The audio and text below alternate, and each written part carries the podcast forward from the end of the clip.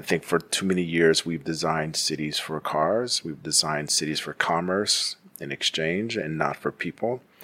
And I really believe that the things that are going on right now in this country, and whether it's this role in the way that we feel physically, socially, and from a community standpoint, is because we don't see ourselves in design. We just see cul-de-sacs and on ramps and off ramps.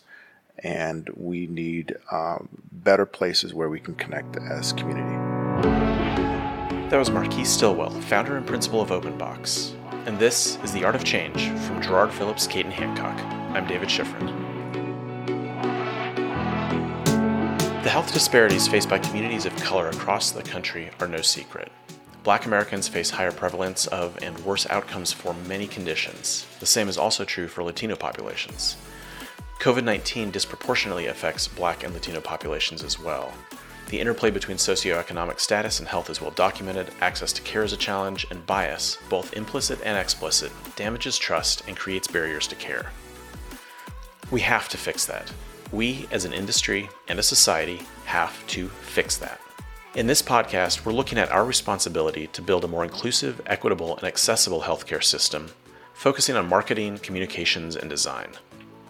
Many of the ideas expressed here apply to healthcare in general, to any patient population, to developing a better healthcare system and delivering a better experience for everyone. But we have a particular obligation to really call out what this means for underserved populations and people of color. So we're trying to do that here and coming at it from the perspective of people whose work revolves around building accessible, inclusive systems and that starts, according to Sonia Thompson, with belonging. Thompson is the founder, CEO, and chief consultant of Thompson Media Group. She spent years in marketing, including a decade in healthcare and biotech. Today, she focuses on helping organizations deliver outstanding customer experiences that are inclusive and also drive the business forward towards its goals. We asked Thompson what principles have been reinforced or challenged through the pandemic.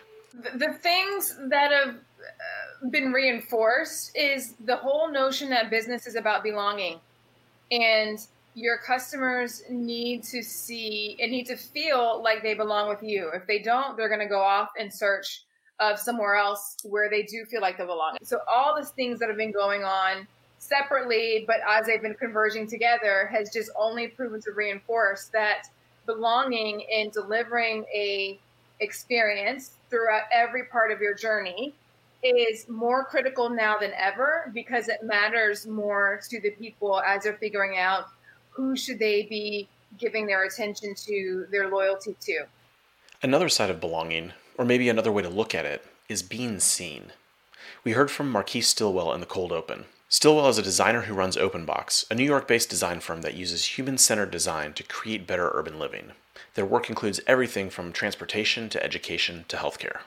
I mean, from a designer standpoint, for us, it's it's always about getting out and talking to people, to real people, and and building trust from the beginning of the conversation. I think that everything that's also happening simultaneously around social justice, really, what the these young kids are offering, and many of them young. I, I don't say that in a derogatory way, but I think that they're this younger generation, they are pushing to be seen. That's what it, when they say Black Lives Matter, matter means I matter. I need you to see me. And that's across the board. It's not just around police brutality, it's around healthcare. Bookmark that issue of trust. We talk about it in several places here. But as people push to be seen, they're also looking to see who's paying attention and responding. Thompson again. And a lot of times, with everything that's happening with the pandemic, people have been looking at brands to see how have they been adjusting how have they been accommodating to all the things that have been going on to this new world that we're all navigating through the same thing has been happening with the black lives matter movement there have been as it's been resurging there have been customers who have been looking to see are the brands that they're giving their money to that they're giving their attention to do they align with their values uh, do they uh, value them and respect them as people and individuals, or do they only see them as a paycheck um, or as you know a credit card number? Specifically, though, what does it mean to be seen or to belong when it comes to healthcare? Stillwell had a very specific example. Myself, during this time, I I'm at a I guess I can say it One Medical It's, it's okay. I'm at one medical group, and I called them uh, a couple of weeks ago just to make an appointment. And I asked specifically, I said, Is there a, a doctor of color, person of color? And they had a hard time finding. Again, I'm in New York City. I'm 25% black. And they did not have a, a doctor, a person, a black doctor that I could see. I said, you know, I'm getting to a certain age where I'd like to have certain conversations that are probably more in line with just who I am and culture growing up that I need to discuss. And I would love to have that level of comfort and trust. It doesn't mean that I'm not interested in seeing anyone else, but I was like, you know, I, would like to see that. And to my surprise, I was like, no, there is no primary care. There's no doctor, all in New York City. And so, how can you get me into your office when my comfort level and even walking in can't even I can't even see myself in your doctor's office, right? And so we have to build systems that allow people to see themselves, feel comfortable, and making sure that we're asking the right questions. So why would you want to see someone that looks like you? What what is important for you? Where's where's this trust begin with you? Listening to both Stillwell and Thompson, there's an explicit lesson that, and here I'm going to come out of the editorial we and, and speak for myself.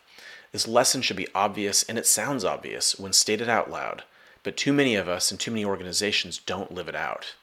It's that our differences mean we have different needs, and too often, again, to be very explicit here, white people and organizations where people of color aren't represented don't think about the fact that other communities need and deserve to be seen and represented so that their needs can be met. We see ourselves, and we don't step back to realize that that's not true for everyone. So here's Stillwell continuing his story about not being able to find a black doctor. Now, there are some cultural references, cultural differences that, that are important for people to actually have better conversations. And even basic questions around how people are eating, what are they eating, and being able to ask them in the way that doesn't put people off, but makes them feel like, okay, I think this person's understanding because they're, you know, they either know my culture, are part of my culture, how do we start to dive deeper into that? Which is why, again, I go back to people centered design. It has to be grounded in that before we can make real systems changes. Thompson explained how this plays out more generally with the customer and patient experience. It means recognizing that people have differences and not falling into this trap that one size fits all is true. One size fits all is a lie. it's it's a lie. So just to give you an example, I um I'm just coming back from maternity leave, and while I was on while I was pregnant, I bought a, a pair of maternity pants that strangely enough said one size fits all. right? and I actually didn't put these pants on until after I had the baby. And they did not fit. They were too small. So I was just like, how can these possibly say one size fits all? These are maternity pants, right? So people are different. We've got different bodies. We've got different experiences. We've got different ways in which we view the world. And you feel like you belong when you know that someone sees you and they see your differences, they see who you are, and they tailor the experience that you're delivering to to that to let you know that even with those differences, you are still belong. You still belong, and you are welcome here. So, an example of this in healthcare, I worked with a client a couple of years ago, and they had um, they were trying to reach out to both African American patients and Latino patients, and the materials that they used were all the same as they were the same as the materials that were used for every everybody got the same set of promotional materials. Okay. Yes, the disease state is the same, but the, the adjustments that people would need to be, make to be successful on both the medication and in managing their disease, you needed to acknowledge cultural nuances for people to be able to make a lasting change in their behavior. So we've heard a couple of negative examples here. What about organizations or campaigns on the other side of that? Organizations that are clearly, explicitly working to show their commitment to belonging. We put that question to Thompson. Um, I think from Procter and Gamble, and a couple of different fronts. They've started to dive deeper into the people and the experiences that different customer groups have that impact the way that they are able to engage with society and of course the brands. So they did this with they've done this on a couple of fronts. They've done it with the my black is beautiful campaign that they've had for years that showcases that for black women to remind them that this mainstream media hasn't done a great job of, de- of they've defined beauty as something different that doesn't necessarily hasn't necessarily included black women so they were just bringing that into part of the conversation to showcase that yes, it is. They also did a series of prom campaigns around the talk, just recognizing um, the realities of Black men in particular and what it's like for them to engage with the world that is different from what other people might have been doing. They also did it with Gillette whenever they started talking about redefining what masculinity was in an effort to shut down toxic masculinity, right? They're starting to have these bigger conversations that showcase that one, what they stand for, and it's not just about saying like what their value, they're putting it into their promotional campaigns. It's worth taking a moment to note a limitation on comparing healthcare with other industries. Matt Gove, Chief Marketing Officer at Summit CityMD, pointed out that Unlike most other industries, healthcare providers capture demand, but they don't create it. That means creating a message to show people they belong, which includes very tactical things like being in the right spot with the right message on Google and creating trust within a community so that it's easy and comfortable for friends and family to provide a referral. But that can only go so far. There's only a certain amount of work that proactive messaging can do when you work in a business that most people don't want to think about ever nobody nobody sits around thinking about what would a great hospital stay be like, right? What would a great doctor visit be like?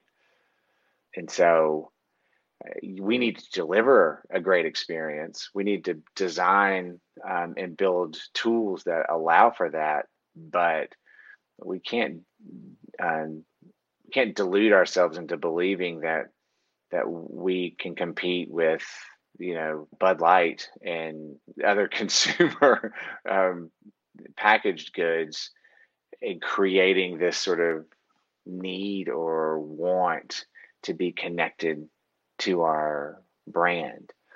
We need to be really good at taking care of people when they arrive at our door, really good about capturing people and giving them the information they need to make the best decision for themselves.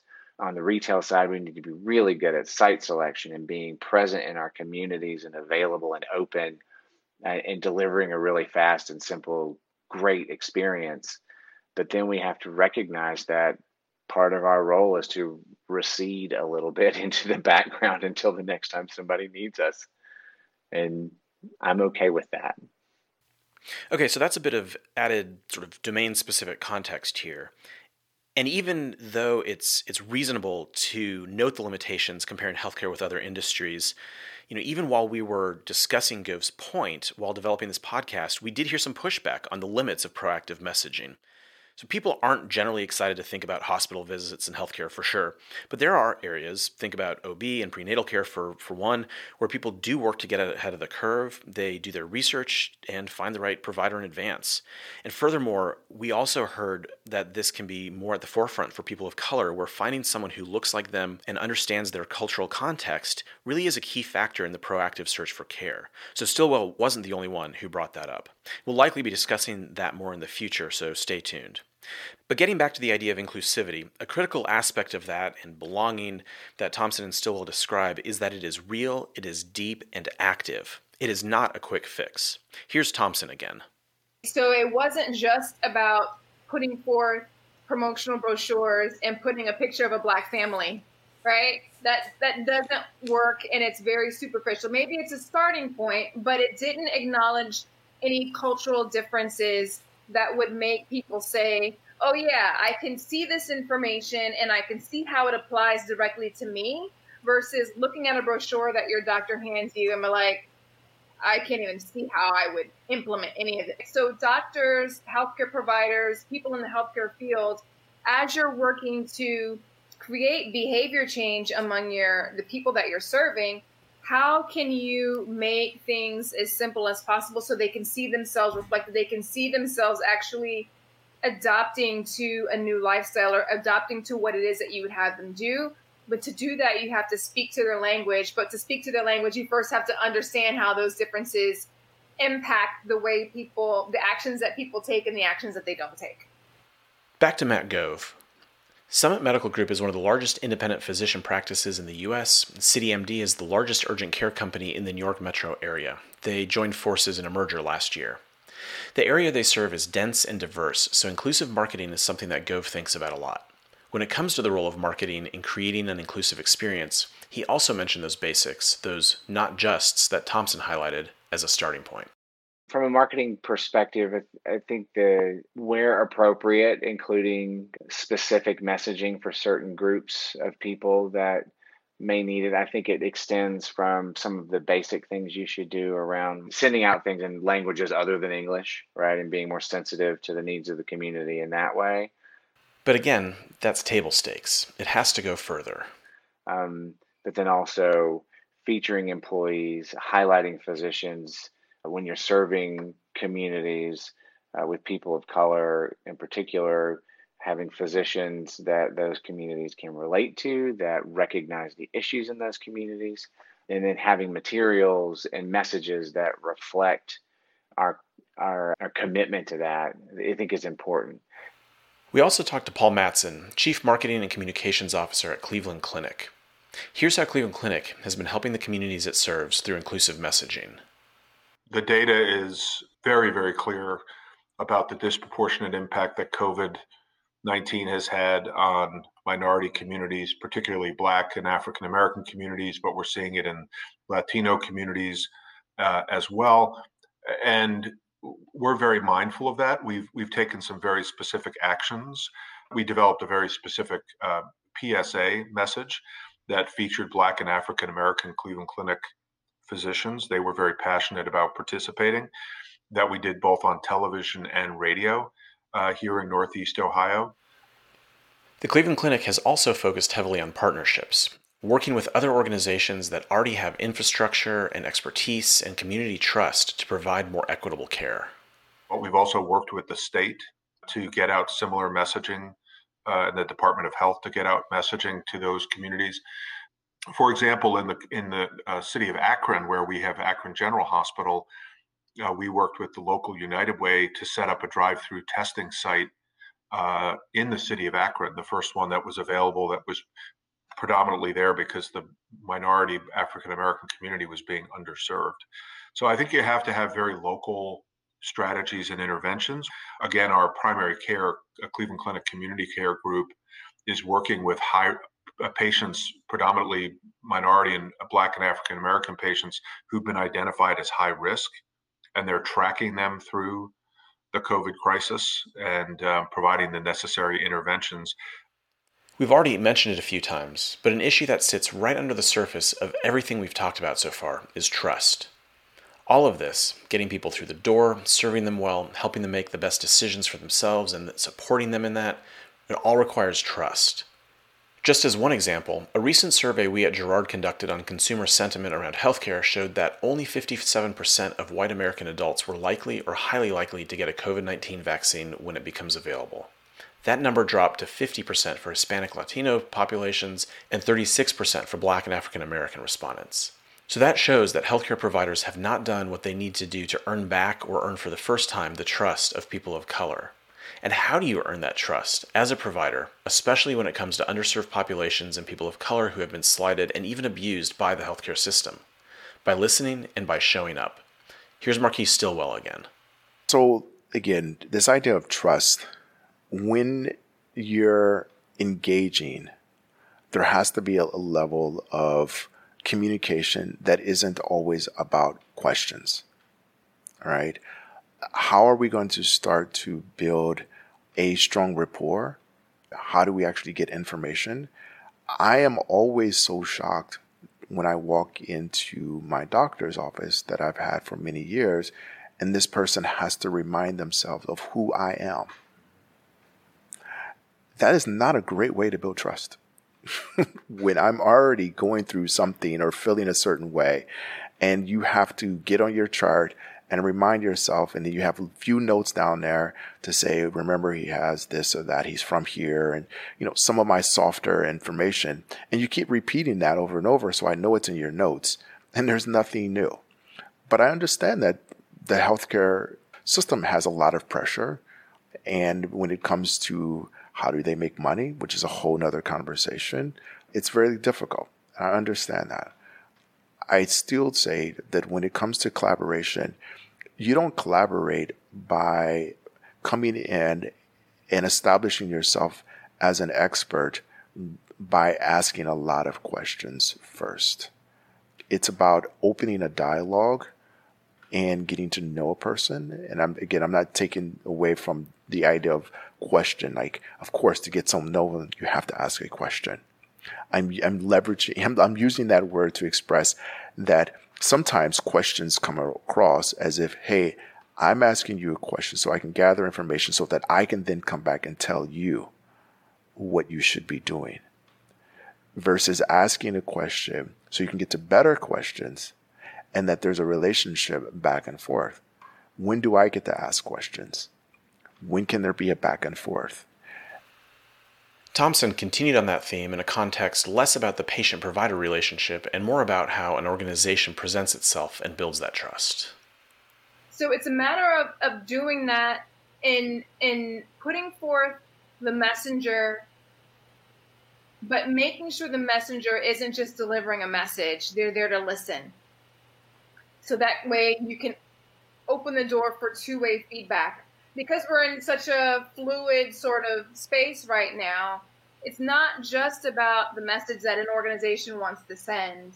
You want to be able to have that reputation be consistent over time in the midst of a world that's constantly changing. So that means that that reputation has to evolve with what's happening in a manner that still is true to that reputation, but that still acknowledges and adapts to what is happening. And the only way that you can do that is to keep an ear to the ground, be listening constantly so that you can find a way to maintain that reputation, maintain that level of trust, actually even deepen it if you can by adjusting your actions and your message to what is happening. But you can't do that if you first haven't listened. So that's one piece of the puzzle, listening to build a relationship. Here's Thompson again talking about another really difficult and big piece of the puzzle being present. You have to show up, uh, and you have to show up consistently, and you have to show up in a way that feels like you care rather than one that feels very opportunistic. So that could take time, right? But so, but that it, it depends on how you're showing up. Like you can feel when somebody wants to get something from you, right? So you don't, you know, I think when you, when it, particularly when it comes to communities who have traditionally been ignored and underserved. Yeah.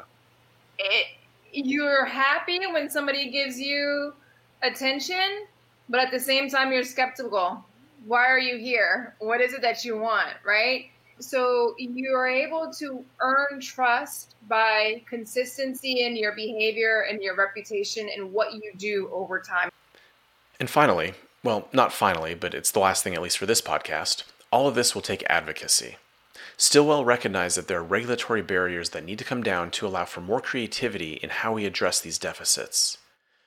We mentioned the barbershop study to Stillwell. Look it up if you're not familiar with it. Here was his response and, and going into you know black neighborhoods particularly and working with barber shops to not only just pass out pamphlets but to actually have some real conversations around high blood or prostate or you know diabetes or anything that's that's severely affecting our community is another way of creating safe space and I, I I think those are great ideas. We need to push those ideas, make sure that there's real policy that allows for that to happen in a more meaningful way that it's not just a, a, a one-off moment or a marketing moment but it is truly something that helps to drive results uh, because the challenge is that there's a gap uh, when information is provided when is the action taken? And getting individuals to actually take action. Again, I'm sure there's a financial model in regards to delay, right, and what it means when you delay a procedure or going to see your doctor. How can we shorten that? Design, I believe we can. I do believe that we can again design distributive systems that allow for medical centers to be in better locations. They don't need to be as big as they used to be. They can be more mobile. They can be more adaptive. And how can we change policy to allow for that to happen? And how can we redesign cities to allow for that to happen as well? Healthcare, like all of society, has a long way to go when it comes to providing equitable, inclusive care. Every step of the process, from making sure people of color and other underserved populations can see themselves, to giving them the opportunity to have the right conversations with the right caregivers, to building trust across the community, will take constant, intentional work. As Thompson pointed out, and as we mentioned before, this is an active thing.